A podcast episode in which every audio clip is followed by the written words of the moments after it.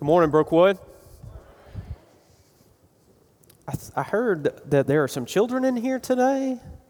Are there children and students in here today?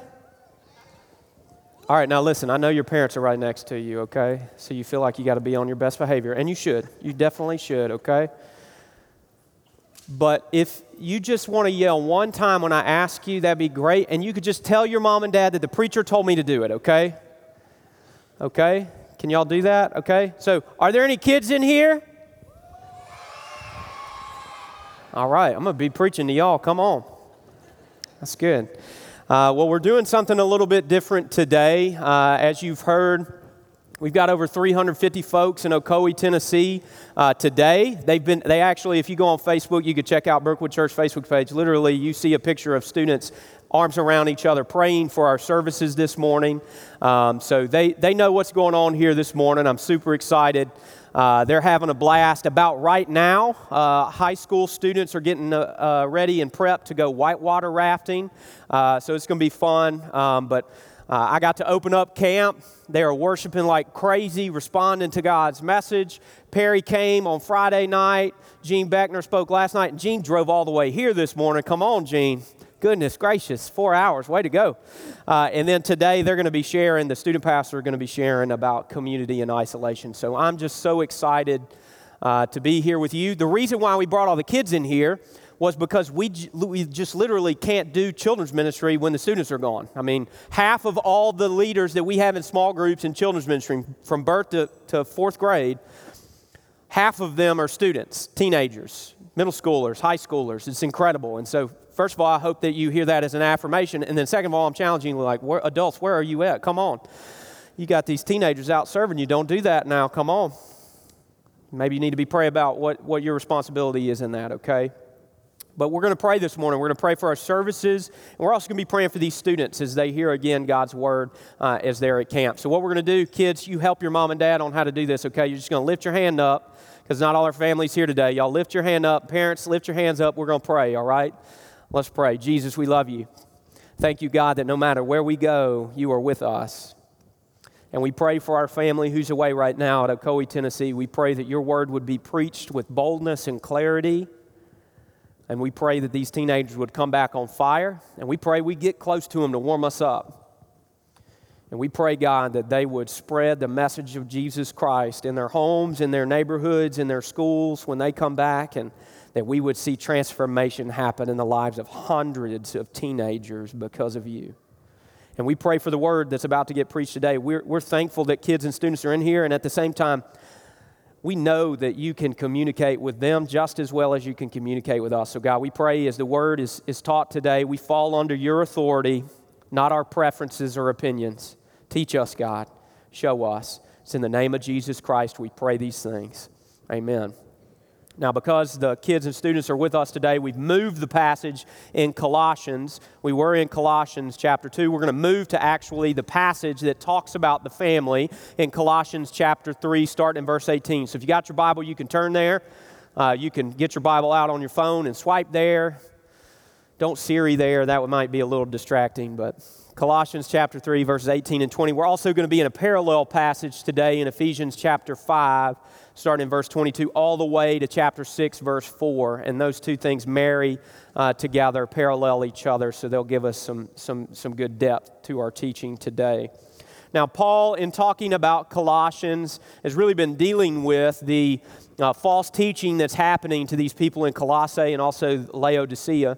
Um, and it's, a, it's kind of a big deal that he is clarifying the gospel. So, really, the first two chapters of Colossians really have to do with why we believe what we believe and who enables us to believe that. And Josh Masters did an incredible job the last two weeks talking about fullness with Christ, union with Christ. Not only that Christ's sacrifice for us is perfect and complete, but also the benefits that are offered to us are also full and complete and perfect. And so, because of that, we can approach God's throne with confidence, we can approach Him with peace we can approach Him with love because we know that Jesus has earned all of that through His life, death, burial, and resurrection. And so we're moving from all of those things to now, what does that look like practically day to day? What does that look like? And so our theme verse is actually when Paul starts to make this transition uh, at the beginning of chapter 3 in verse 1. And he just says this He says, Since you've been raised to new life with Christ, set your sights on the realities of heaven. So, in other words, Paul is pointing us to the instruction you're about to get. This is heavenly instruction, this is kingdom of God instruction. And so you got to put your eyes there. If you're a follower of Jesus, you got to put your eyes there and not leave them here on planet Earth to figure out how to live. Okay? And further down, I know we're talking about the family today, but I also know that there are a lot of you in here that you're going to hear some things, and the enemy's going to tell you there's nothing for me here. Okay, so I want you to start in understanding this is the environment that Paul's about to teach how to be a family in these two verses right before verse 18, and that's 16 and 17, uh, which just says this.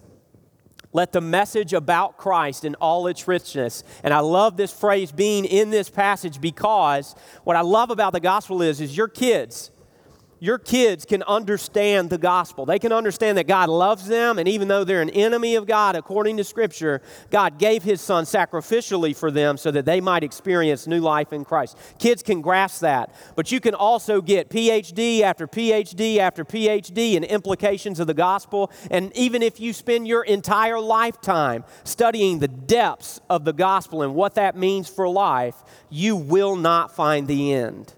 And so when Paul's talking about richness, it is rich, it is deep, and it is a pool that you will never find the depths of as you continue to swim in it. So let that fill your lives. Teach and counsel each other with all the wisdom that He gives. Sing psalms and hymns and spiritual songs to God with thankful hearts. Even you that can't sing, that's important, okay? Thankfully. Thank God we can sing, right? And whatever you do or say, do it as a representative of the Lord Jesus, giving thanks through Him to God the Father. All of us are to be diving into the depths of God's Word. Then we're sharing what we've learned, what we've gained through that as we sing, as we teach and counsel one another. Your role is to teach as much as my role is to teach as a follower of Jesus. We are working hand in hand in accord with one another. That is everyone's responsibility who is a follower of Christ. And then Paul dives even deeper into practical on the grounds and he says, here's what the Christian family should look like here's what it should look like. Now, the family is God's idea. It started at the beginning in Genesis chapter 1, verses 27 and 28. Okay, we'll, we'll check this passage of scripture out in just a minute. He started with Adam, and then he moved into this guy named Abraham, who's the father of many nations. Father Abraham had many sons. Many sons had Father Abraham. I am one of them, so are you. Let's bless the Lord. Family huge theme. And then it moves into Jesus, Jesus who earned us the right to become a part of a new family, a family that transcends any, any boundary that we may have placed on ourselves or our own family. Fam- I'm family with, with our mission partners from Liberia just as much as I'm family with you here today because Jesus unites us together. And he's the perfect father for us. And so family's such a big deal. But here's the thing the family as we know it on earth is in disarray divorce is running rampant. You know, when we get into student ministry and we start asking kids to raise their hand if they're a part of uh, a family who's been affected by divorce, it's significant the amount of kids. It's almost completely half of our students, sometimes more than half.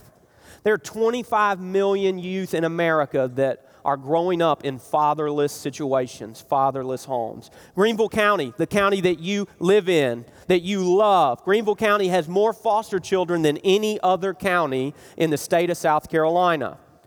Kids in our county that don't have mom and dad around to love them and care for them. Home used to be where love, business, discipline, growth, hospitality was present. Now is filled with disconnection, quiet, isolation, hurt, dysfunction, and this weird light bluish white glow on everyone's faces. But God didn't design the family that way. Check out Genesis 1 where He started it all. So God created human beings in whose image? God's image you are created in the image of God. So, God created human beings in His own image. In the image of God, He created them. Male and female, He created them. Male, female, different. And then God said to them, He said, Be fruitful and multiply. fill the earth and govern it. I love talking about that with kids. It's one of my favorite things. God created this playground for you to enjoy life, to have freedom, to, to literally just be satisfied with how good He is. And then, like, go make stuff, like make a boat, make a house, like build stuff out of it. And literally enjoy and be satisfied with the world that God made. That's what He did. And then he comes on to this like, if just making stuff wasn't enough, reign over the fish in the sea, the birds in the sky, and all the animals that scurry along the ground. That sounds awesome. You're both like an incredible builder and a zookeeper. Like it's just a legitimate job description, right? That's what God wanted for us to be filled. And the, the language that's used there's order, there's structure, there's authority, there's satisfaction, and there's blessing in this. That is how God made the family. Did those phrases describe your family? Order, structure, authority, satisfaction, blessing. And how do we get there? Sin has affected everything. Yeah, that sounds great, JC, but then sin came to the earth and blew it all up. How's it supposed to look after sin? How's it supposed to look after the fall? How can Christ transform our families? Well, that brings us to our passage in verse 18. It says this Wives, submit to your husbands as is fitting for those who belong to the Lord. Husbands, love your wives and never treat them harshly. Children, always obey your parents, for this pleases the Lord. Fathers, do not aggravate your children, or they will become discouraged. If we're going to be families who honor Christ in our behaviors, if we're going to be families who honor Christ in our homes, we must go back to how did God design the family? What is our role? What is our part to play? So let's get started. Take out your fill ins. Responsibilities of the family include wives submit fittingly. Wives submit fittingly. Now, I just want to be honest with you and tell you this passage is filled with a bunch of landmines because of our culture.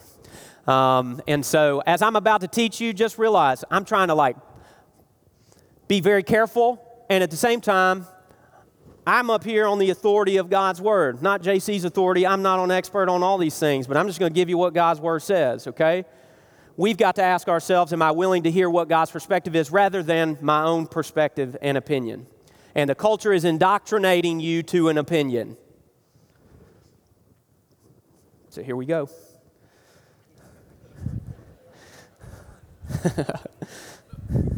Verse 18 Wives, submit to your husbands as is fitting for those who belong to the Lord. We also, I want to take a look at this passage in Ephesians as well because I think it'll dial down and give us a little more uh, depth here so we can understand some things. Verse 22 For wives, this means submit to your husbands as to the Lord. For a husband is the head of his wife, as Christ is the head of the church. He is the Savior of his body, the church. As the church submits to Christ, so you wives should submit to your husbands in everything. Now, Paul here is giving clear authority, clear structure for how the home is supposed to operate. But here's what happens in uh, situations like this they begin to criticize Paul. And so, what they say is, Paul's just a male chauvinist.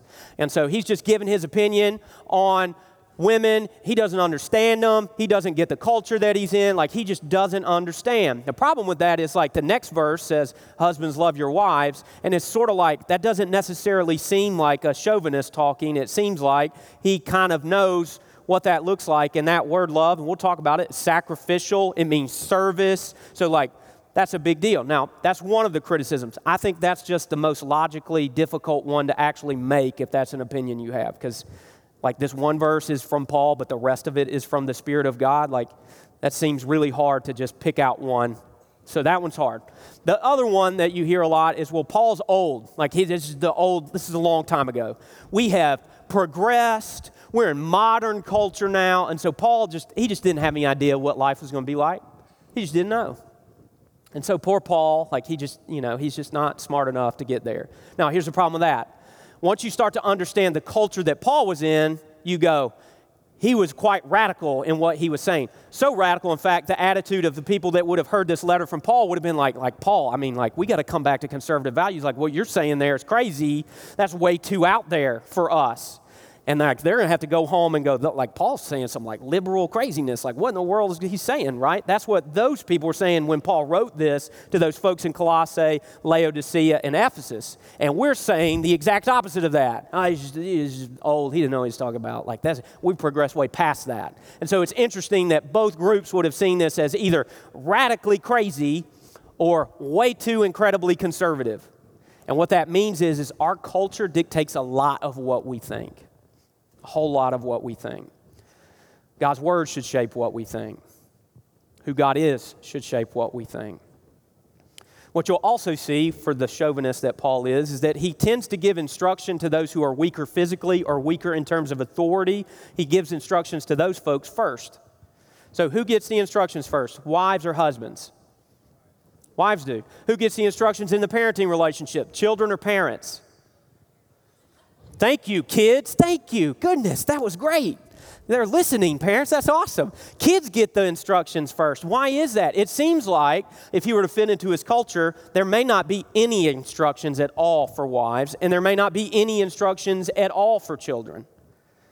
It's only going to be to husbands and to fathers. So let's just deal with the language, okay? Here we go. The word submit. The word submit. Hupotasso. Hupotasso. Kids, say that with me. Hupotasso. Thank you, Jesus. I love it. Y'all speaking Greek today. It's good. That word hupotasso means to place yourself under authority. To place yourself under authority. And that means specifically that that's a voluntary act on the behalf of the wife. The wife is volunteering her submission. And she does that not under compulsion, she does that willingly. The word your husband is also interesting because I, I want to be clear here in saying Paul's not just saying women be submissive to men. That's not what he said. He's saying wives be submissive to your husbands. And there's a bunch of husbands in here. Your husband. Paul is meaning that there should be an intimate knowledge of each other. You should understand each other. You should know each other intentionally. And so you're submitting to your husband because your husband knows you. You're not submitting to all men, women. That's not what this is saying. It's wives submitting to husbands. Let's not make the scriptures say what the scriptures don't say. When a wife submits to her husband, it's a blessing to the wife and also to the husband. So Paul is asking us to live out the structure that God designed. And just to give you a little piece of this, Genesis 1:27 talked about this, that male and female were created in the image of God. So there is no inequality there. There's no inequality. Male, female, both image God in God's kingdom, consistent throughout Scripture. Okay? Genesis 2 starts to talk about the authority and structure of the home. That Adam is to husband the ground, he's to cultivate it, he's to love it, he's produced fruit from it. Eve is to be his helpmate, his helper. Okay? She's to bear children. That's a part of the responsibility of the woman, not a responsibility of the man. Can I get an amen? Amen. Thank you, Jesus. Ladies, I love y'all. Now, there are Eve's, Eve, after the fall in Genesis 3, after sin enters into the world, in Genesis chapter 3, there are consequences for both men and women. Let's look at the consequences specifically for Eve in Genesis chapter 3. This is verse 16. It says this Then he said to the woman, I will sharpen the pain of your pregnancy, and in pain you will give birth. And you will desire to control your husband, but he will rule over you what God is doing here is He's laying out the consequence, but He's also giving instruction on the effect that sin is going to have in all of our relationships. In other words, sin's entered, it changes everything. And because of that, there's not only going to be pain in childbirth, there's also going to be a desire for women to rule, control, manipulate their husbands. Now, that's it. That's, I know this language is, is tough, so I, I want to help you understand this. Both of these consequences had to do with a woman's primary role according to God's design. That was to be a helper to her husband and to bear children. Both of those primary responsibilities, both of those sins affecting both of those primary responsibilities. Now, I want to be clear in talking about this equality piece, okay? So I want to be clear what Scripture means by that. We both equally are made in the image of God, Both men and women also equally represent God as his representatives. That word image doesn't just mean like the noun, it also means the verb. We, we image God by our actions, we image God by our words. And also, our differences represent God. So, the fact that women can give birth to children, that in itself is an image of God. God, throughout Scripture, talks about bearing children, that you are my children. Well, men, they, they can't connect with that. They don't understand that. That's not a way that we represent and image God, but it is a way that women do. The, the love between a husband and wife mirrors the love between God and his children. Husband and wife are supposed to be in a covenant relationship. Covenant relationship, and kids, I want you to hear me say this with my words. Covenant relationship means that no matter what happens, mommy and daddy are married. That's what the word covenant means, that, that we're supposed to stay together. And there are things, God talks about this in, in the New Testament, that there are things that do separate husband and wife. With the word covenant, the relationship between a husband and wife is also supposed to mirror the relationship between God and us. Now, here's what's even crazier about that because it's another level of covenant. Because the covenant between man and woman is I'm going to uphold my responsibility, you're going to uphold your responsibility. The covenant between God and man is God is saying, I'm going to uphold my responsibility and your responsibility, and anything that you do wrong, I'm covering through the sacrifice of me. And man says, Praise God, I don't have anything to offer to that relationship. So it's different. Okay? God is also described in both male and female terms in Scripture. Predominantly male, but male and female. God as our Father, okay? So I want to tell you, wives, what, what does submission actually look like? And then also I want to talk about what submission does not look like, okay? To hopefully give some clarification. So, what does submission look like? How can a wife faithfully submit to the leadership and authority of her husband as given to him by the Lord? Submission involves helping your husband. It means creatively helping him as he has plans, decisions, all, all the things that, that you're thinking through as a family. You're helping him. You're helping him disciple the children and manage the household. You are flourishing as you are loving, instructing your children, and also influencing the community. You are trusting your husband to lead instead of leaning to your own preferences. And the most important part of submission is you are submitting to God's leadership even before your husband's leadership. If you faithfully submit to God's leadership, you're going to trust that God's going to figure out your husband. You're going to trust that God's going to help your husband lead in the way that he should. And that ultimately is a submission to God's design first, and then a submission to your husband's leadership. Let me talk about some stuff that submission is not. Submission is not following your husband into sin in any way, shape, or form. Submission is not being forced into submission. As we talked about the language, it is a voluntary choice. And so while God's word does say submit, your husband demanding submission, it's a little, it's a little tough tension to manage, okay? You should be voluntarily submitting, and yet God's word is saying you need to be submitting but it's not forced. It is not abuse of any kind, and I want to stop here and make sure you hear me say God's word does not condone abuse of any sort, any way, shape, or form. It is not condoned in any way. If you're a wife in here and you're being abused physically, verbally, emotionally by your husband, you need to tell somebody. We're going to have counselors in the front. You can tell us. You can tell a pastor here on staff. You need to go tell the police. You need to go tell people in the community that resource you. God does not condone abuse. So you got to make that decision. That's not submission. If somebody's taught you that submission is allowing your husband to abuse you, that is a lie. And that is not God's word. It also, submission does not also mean that you don't have any influence on your husband at all. It doesn't mean that you don't help him and help him see perspectives that he doesn't understand. It means you help. It means you give critical opinions. It means you give a different perspective but you see decision making and authority to Him.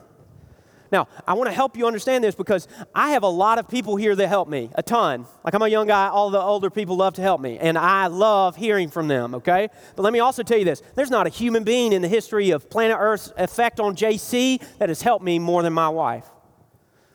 Kristen loves me and she helps me. And we're both older kids, which if you've done any birth order stuff, you know, like that has not produced any conflict at all in our relationship at all. We both are like taking care of our siblings. We both are like listening and following the rule. Like that's who we are. So when our rules like that we own have individually contradict each other, there's some tension, fellowship that needs to happen there to figure that out, right? Even this week, Kristen has helped me see as a husband something I can't see because of my emotional response to the issue. Hey, you need to look at this differently. Hey, you need to think about this differently. And then after she said, hey, you're wrong, basically, uh, in a very loving way, she also said, whatever you decide, I'm, I'm behind you 100%. I trust you. I trust your leadership. Now, let me just tell you, as a husband, I wasn't like, okay, cool. I was like fired up. My wife just said, You're wrong, and I love you, and I'm going to follow you whatever you decide. That fires you up as a husband. You want to lead more when that happens. So I'm so thankful for her. And I know there are many wives out here who offer the same thing to their husbands. I want to give you a quote here from an author named John Piper. I think he's given a good perspective here for us to understand when it comes to submission. He just says this Submission is an attitude that says, I delight for you to take the initiative in our family. I am glad when you take responsibility for things and lead with love. I do not flourish when you are passive, and I have to make sure that the family still works. But the attitude of Christian submission also says, It grieves me when you venture into sinful acts and want to take me with you. You know I can't do that. I have no desire to resist you. On the contrary, I flourish most when I can respond creatively and joyfully to your lead. But I can't follow you into sin. As much as I love to honor your leadership in our marriage, Christ is my King. In fact, the main strategy for a wife to win her husband, according to Paul, is to submit to his leadership. Not when it's sin. Obviously, there's a distinct difference in value system from a follower of Christ and someone who is not. So, not dishonoring to God in any way, shape, or form, but submitting to his leadership. And Proverbs 31 helps us here understand some things too. There's, there's, verse 16 talks about the, the wife, the Proverbs 31 woman, going out and buying a field and planting a vineyard. Verse 24 talks about her making linen garments, belts for people that she can sell to merchants. Now, that may just seem like, oh, that sounds great, very crafty, right? But that's, that's not even, you're missing some of the pieces here. Like, she's selling to merchants who sell goods. Who do you think is going to come buy and sell goods? Who do you think, what family are they going to come to? The one whose wife goes and sells these things that they need that they didn't even know they needed. Her industry outside of the home is influencing the love inside of the home and also the husband's influence outside of the home. The industry outside of the home ends up creating a better life inside the home and helps the husband as he tries to influence the community. When the wife submits fittingly, the home benefits and so does the community at large. Wives, are you worried about your value for not being a career woman, but being a homemaker, or as I've heard before, just a stay at home mom? Are you honoring your family by submitting to your husband's lead? And remember, don't submit and follow your husband into sin, and God is not condoning abuse of any kind. But are, are you refusing to submit to your husband because you're seeking to control or manipulate him into a particular direction? Are you honoring of your husband outside of your home? Are you honoring of your husband inside of your home? If your children in the community didn't have the relationship with your husband, what would they think of your husband based on your representation of him? Apart from God, are you your husband's biggest supporter? If not, you need to repent and you need to reconcile with God and you need to reconcile with your husband.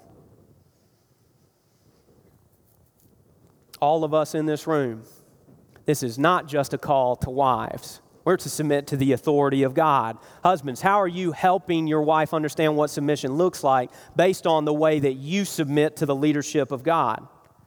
Are you modeling what submission looks like to your wife? All of us, wives, husbands, grandparents, single folks, people who would say, I have no claim at all. God is our authority. We will submit to Him either voluntarily or one day because He comes back and presents Himself as Lord and King. Not only should wives submit fittingly, but husbands should love fully. Verse 19. Husbands, love your wives and never treat them harshly. Now, as we looked at the consequences of Eve in the fall, let's look at the consequences that Adam had as a result of the fall. It's in verses 17 and 18. And to the man he said, Since you listened to your wife and ate from the tree whose fruit I commanded you not to eat, the ground is cursed because of you all the ground, all of it. There's a lot of ground on the earth. All of it is cursed. There is not a single opportunity you're going to find, men, where it is not cursed because of sin's influence. You may go, This is the perfect opportunity for us. No, if the grass is greener on the other side, it's either because there's a bunch of dirt and mess underneath, or there's a septic tank that is manipulating that ground to look real good, okay? All of the ground is cursed. All of it. All your life you will struggle to scratch a living from it. It will grow thorns and thistles for you, though you will eat of its grains. All of life, no matter what job, career, choice you make, is cursed because of the effects of sin. And yet, you still got to eat from it. You still got to go to work. You still got to do the job. This has, these consequences had to do with the primary role of men being provider and breadwinner for the family. They are the ones to take care of the family as stewarded by God, as given responsibility by God. That's a huge understanding that we've got to get to. And it means that you're going to be frustrated with work. It's not going to work the way you want it to. Now, the word love here in Colossians chapter 3 is a, another Greek word, and it's just agapato. Agapato. It's a present tense verb, which just means you are continuously loving over and over again. You didn't just say, I do, you said, I did and I am going to do. You have committed for a lifelong connection, relationship of service and love to your wife. Love means holistically. It doesn't just mean one part, it doesn't just mean the part that you really like to love. It means all of her you love. You love her quirks, you love her, you love her physical parts, you love her emotional parts, you love her intellectual part. You love every part of your wife consistently, continuously, sacrificially. And Ephesians 5 used the word head, and headship means a specific part of structure and authority of the family. So I want to just give you five things, husbands, that headship means. Five things. Wives, you might want to write them down so he doesn't forget, okay? Number one, Headship is a responsibility, it is not a right. It is not a right. It's a responsibility. It means you've got to fulfill your end of the bargain. Number two, it's a service. Leadership is service. And so we serve our wives, we serve our families, which means we have to know what they need from us. We have to say, Wife, what do you need from your husband? I would love to love you. What's the best way I can love you? And I know some of you are going, that's just a dumb question. I will promise you, if you answer that question, your wife could probably talk for a couple minutes about how she would like you to love her. Number three, leadership. And leadership doesn't just mean being the leader, it doesn't mean title, it means modeling to your family. It means instructing, teaching. It also means delegating, and it means intentional investment. It does not make you less of a leader because you delegate the authority to make decisions to somebody else. There are a few times where I've said to Kristen, Kristen, you are passionate about this, you know this, you have the skill set to make this decision, you should make this decision. As the leader, I am giving authority away. And then she can make the decision. But leadership means delegation, it means intentional investment into that. It also means leading and living with gentleness. With gentleness. And then five, it means honoring your wife in your oneness. She is equal with you. You are one. You are not separate entities. What God has placed together, let no man separate. And we must lead our families to Christ, and we must also help them see the same attitude that Christ has. Now, some of you are going, duh, love your, I mean, really, this is the instruction that he gives to husbands, love your wives. Can I just tell you, in Greco Roman culture, the culture that Paul would have wrote this particular passage saying, love your wives, can I just help you understand? Wives didn't go out in public, like they couldn't wear certain hats. Like there is one instance that's, that's documented that a wife drank too much wine one time, so the husband divorced her. And like no ramifications, it's just that was it. In Greco Roman culture, if you look at all of the household codes, in other words, the rules for how the house should operate, there's not one single mention, literally zero, nada, zilch. There is no mention that husbands should love their wives. None. So when Paul said that, the Greco Roman culture would have been like, love? What? I'm supposed to sacrifice for my wife? I'm supposed to serve her? What does that even mean? That's just crazy talk. She just needs to sit over there and do what I tell her to do. But isn't it interesting how modern culture has warped what Paul is actually saying to exactly the culture that Paul was trying to teach? That's not the right way. He's just old. I mean, it's 2,000 years. Oh, old. What he really know? Now, while you may have this as an expectation, ladies, that your husbands love you, please understand this probably was the first time this was written down on a piece of paper. It's such a big deal. And this is why this, this narrative that Jesus Christ is not about equality is so ridiculous. Jesus brought equality people hadn't even imagined before. God brought equality to people, value to people that people had never experienced. And yet we treat it like Christianity as a faith is full of hate and neglect and isolation and harm. That's not the faith that Christ teaches us. That's not the faith that Paul is talking about. It is loving leadership, sacrificial leadership, consistent, continual leadership. What you see in both the relationship between husband and wives is working together, and they benefit one another oneness. The wife should be seeking to please her husband, the husband should be seeking to please his wife. And the wife most loves the husband when she submits to his leadership, and the husband most loves the wife when he leads with loving, sacrificial authority.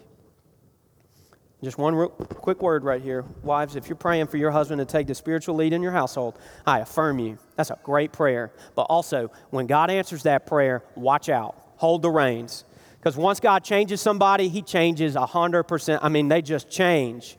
And when Christ becomes the supreme value and treasure of a husband, guess what? You may be moving somewhere, you may be selling a bunch of stuff, you may be doing things that are really uncomfortable. And when the husband takes the lead and they're following Christ's lead, the family changes.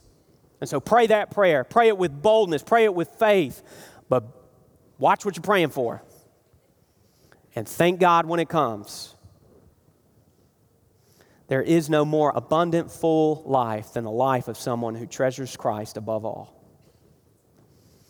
Husbands, are you leading?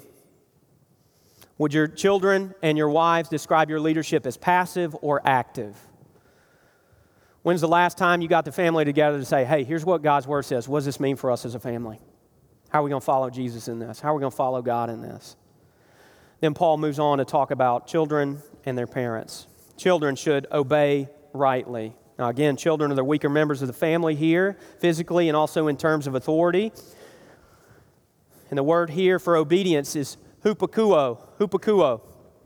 And it's a similar word to hupo, it's voluntary, right? It's to place under authority and structure, but it also means obedience. It means to listen, it means to answer. Your obedience is a big deal. It's been a big deal since the beginning of this word being written in Exodus, in Leviticus, in Proverbs, in Colossians, in Ephesians. You see and hear talk of a parent's uh, reliance on their kids' obedience. Kids are supposed to obey their parents. In fact, the first commandment of obeying your parents comes with a promise. Exodus 20 12. Honor your father and mother. Then you'll live a long, full life in the land that your fathers are giving you. I remember memorizing that as a teenager. I was like, I'm going to live a long time. I'm just going to obey my parents. Like, this foolproof. God promised it. This, this is a foolproof promise. I'm taking this on. Now, other times I misused scripture that I had memorized, like this whole fathers don't exasperate your children. I was like, I, I mean, this is just overbearing, mom and dad. Like, you got to fix this. We'll get there. Children, are you consistently obeying or disobeying your parents? It, thank you for your honesty. Thank you. She's kind of. Mom and dad may be embarrassed, but they're also rejoicing a little bit. They're like, thank you, Jesus, for the honesty. Kids, God calls you to obey your parents, and this isn't like some cute thing, disobedience. It's a serious thing. Leviticus 29 says this Anyone who dishonors, consistently dishonors, disobeys their mom and dad must be put to death. Such a person is guilty of a capital offense. Now, I heard some gasps, like real gasps. I just heard them. It's crazy. You may be going, that sounds crazy. Well, listen, your disobedience is a big deal. Because guess what? If you disobey your parents, guess who else you're going to disobey? You're going to disobey God. So, parents, when your kids disobey, what do you do? Do you treat it cute? Do you treat it like, ah, they'll should grow out of it? It's just a phase, this disrespect, this disobedience? Or do you instruct, model, teach them, help them understand this is disobedience not just to us, but to God? Every time a child disobeys a parent, they also are disobeying God. It's a child's responsibility to obey and honor, but it's a parent's responsibility to instruct when they disobey. God does not condone abuse, kids. If you're in a, in a relationship with parents and they are somehow abusing you, please hear me say, you need to talk to somebody. It is not right. And if parents are tricking their kids into abuse, that is wrong and sinful. And we need to talk to the authorities. We need to talk to the cops. We need to deal with this. And you need to talk to a pastor. Abuse is not condoned by God. And we are equipped at Brookwood Church to help people walk through that process. But if your parents are not leading you into sin, kids, they're leading you into discomfort or they're leading in you into a place that you don't prefer, you're to obey them. According to the authority of the Word of God, you're to obey your parents. And parents, if you don't discipline your kids when they disobey, you're also disobeying God.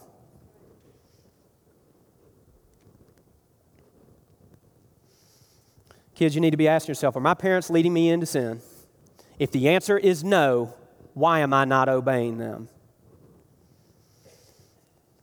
Parents, you should discipline lovingly. I want to give you this list. I know we're short on time. Kids, you've been doing a great job, by the way. Way to go. I haven't seen any craziness. It's good. You've been more honest than your parents already. It's good. I want to give you several ways that parents can aggravate or exasperate their children. Number one, neglect. Number two, they can be overly critical. Number three, they can be overprotective. That's why we do a fifth and sixth grade ministry, by the way. So when your kid gets to fifth grade and you think, oh my gosh, the world is about to eat them alive, you have a student pastor to say, the world's not going to eat them alive, but you need to back up a little bit. You're helicoptering a little bit, like, chill out, son, mom. And we'll lovingly do that with you. And you won't like us for a little bit, but it's okay. We're helping you, okay? You can make your children feel unworthy of love. You can put too high expectations on them. You can show no emotional or physical affection towards your children. You cannot provide for your children's needs. You cannot give them any boundaries or standards of behavior. You can show favoritism towards a sibling. Now, that doesn't necessarily mean that you can't say that a kid is your favorite, because all of my kids are my favorite, right? Like, that's just, this is a good, good principle. But there's a difference between saying all of your kids are your favorite and then actually having a favorite kid. And your kids know that. You can also not draw on their strengths, but continually point out their weaknesses. Now, parents, our big job, if I could categorize our job as parents in disciplining your kids into two responsibilities, it is forming in them a, an awareness of God, God awareness, and then submission to God, God submission. Okay? They are aware of God, that He's always around. He always has a plan. He always knows what's going on. And our job is to obey and get in line with it. We submit to God. Now, if you're in here today, we want to help you because parenting's crazy, right? I mean, there's phones now, and I will just tell you from my perspective, I'm one of the first generations of parents who did grow up with some technology. And so it's starting to shift a little bit because parents are like, no, technology's crazy. I was a teenager with technology. It's crazy. Okay? So there, I think the next group of parents, these young parents that are starting to have babies, I think they're going to be stronger on technology you could even imagine them being. Okay? But it's different. And so we're here to help you. Today, there are select parenting resources. They're 20% off in the bookstore. If you go to Ministry Spotlight today, there's a bunch of stuff out there. I want to highlight a few of those things that are out there today. First of all, there's just a book on general parenting principles. If you're not a parent but want to be one at some point, you should start there. Parenting by Paul David Tripp. It's just real easy. It's parenting. Ask for the book called Parenting, okay? Uh, it's a great book kind of covers what is it how do we how do we modify behavior with a gospel mindset which is a huge thing and difficult to do.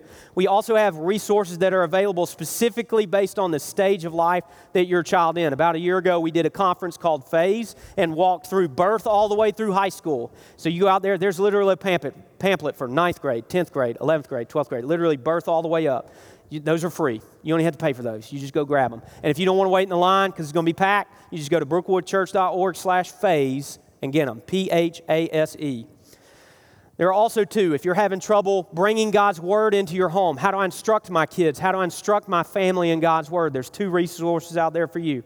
One, Family Worship by Donald Whitney.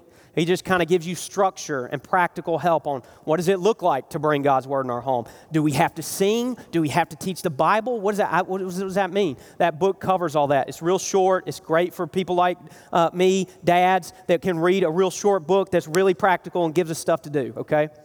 The other resource is the New City Catechism. Now, this is available on a free app but this is how to teach your kids doctrine, how to teach them the Bible, how to help them understand that.